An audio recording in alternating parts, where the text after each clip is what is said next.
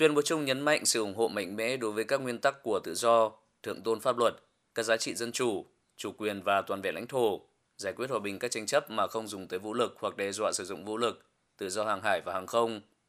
Các nước thuộc nhóm bộ tứ cũng tái khẳng định quyết tâm duy trì trật tự quốc tế dựa trên luật lệ, nơi không có mọi hình thức cưỡng ép chính trị, kinh tế và quân sự. Tuyên bố nhấn mạnh quyết tâm mạnh mẽ của nhóm bộ tứ nhằm duy trì hòa bình và ổn định ở khu vực Ấn Độ Dương-Thái Bình Dương và khẳng định trung tâm của trật tự quốc tế là luật pháp quốc tế, bao gồm hiến trương Liên Hợp Quốc, tôn trọng chủ quyền và toàn vẹn lãnh thổ của mọi quốc gia.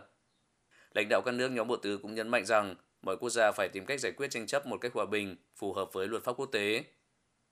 Nhóm bộ tứ cam kết hợp tác với các đối tác trong khu vực, cùng chung tầm nhìn về một Ấn Độ Dương-Thái Bình Dương tự do và rộng mở.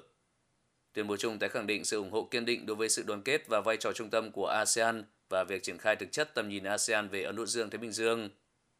Nhóm bộ tứ hoan nghênh thông cáo chung của EU về chiến lược của EU về hợp tác ở Ấn Độ Dương-Thái Bình Dương được công bố tháng 9 năm 2021 và gia tăng can dự của EU ở khu vực này. Nhóm bộ tứ tuyên bố sẽ ủng hộ tuân thủ luật pháp quốc tế, đặc biệt được thể hiện trong Công ước Liên Hợp Quốc về luật biển và duy trì tự do hàng hải và hàng không, nhằm ứng phó với các thách thức đối với trật tự hàng hải dựa trên luật lệ, bao gồm ở Biển Hoa Đông và Biển Đông. Nhóm bộ tứ phản đối mạnh mẽ mọi hành động cưỡng ép, khiêu khích hoặc đơn phương nhằm tìm cách thay đổi hiện trạng và gia tăng căng thẳng ở khu vực, như việc quân sự hóa các thực thể có tranh chấp, việc sử dụng nguy hiểm tàu hải cảnh và dân quân trên biển, cũng như các nỗ lực nhằm làm gián đoạn các hoạt động khai thác tài nguyên ngoài khơi của các nước khác.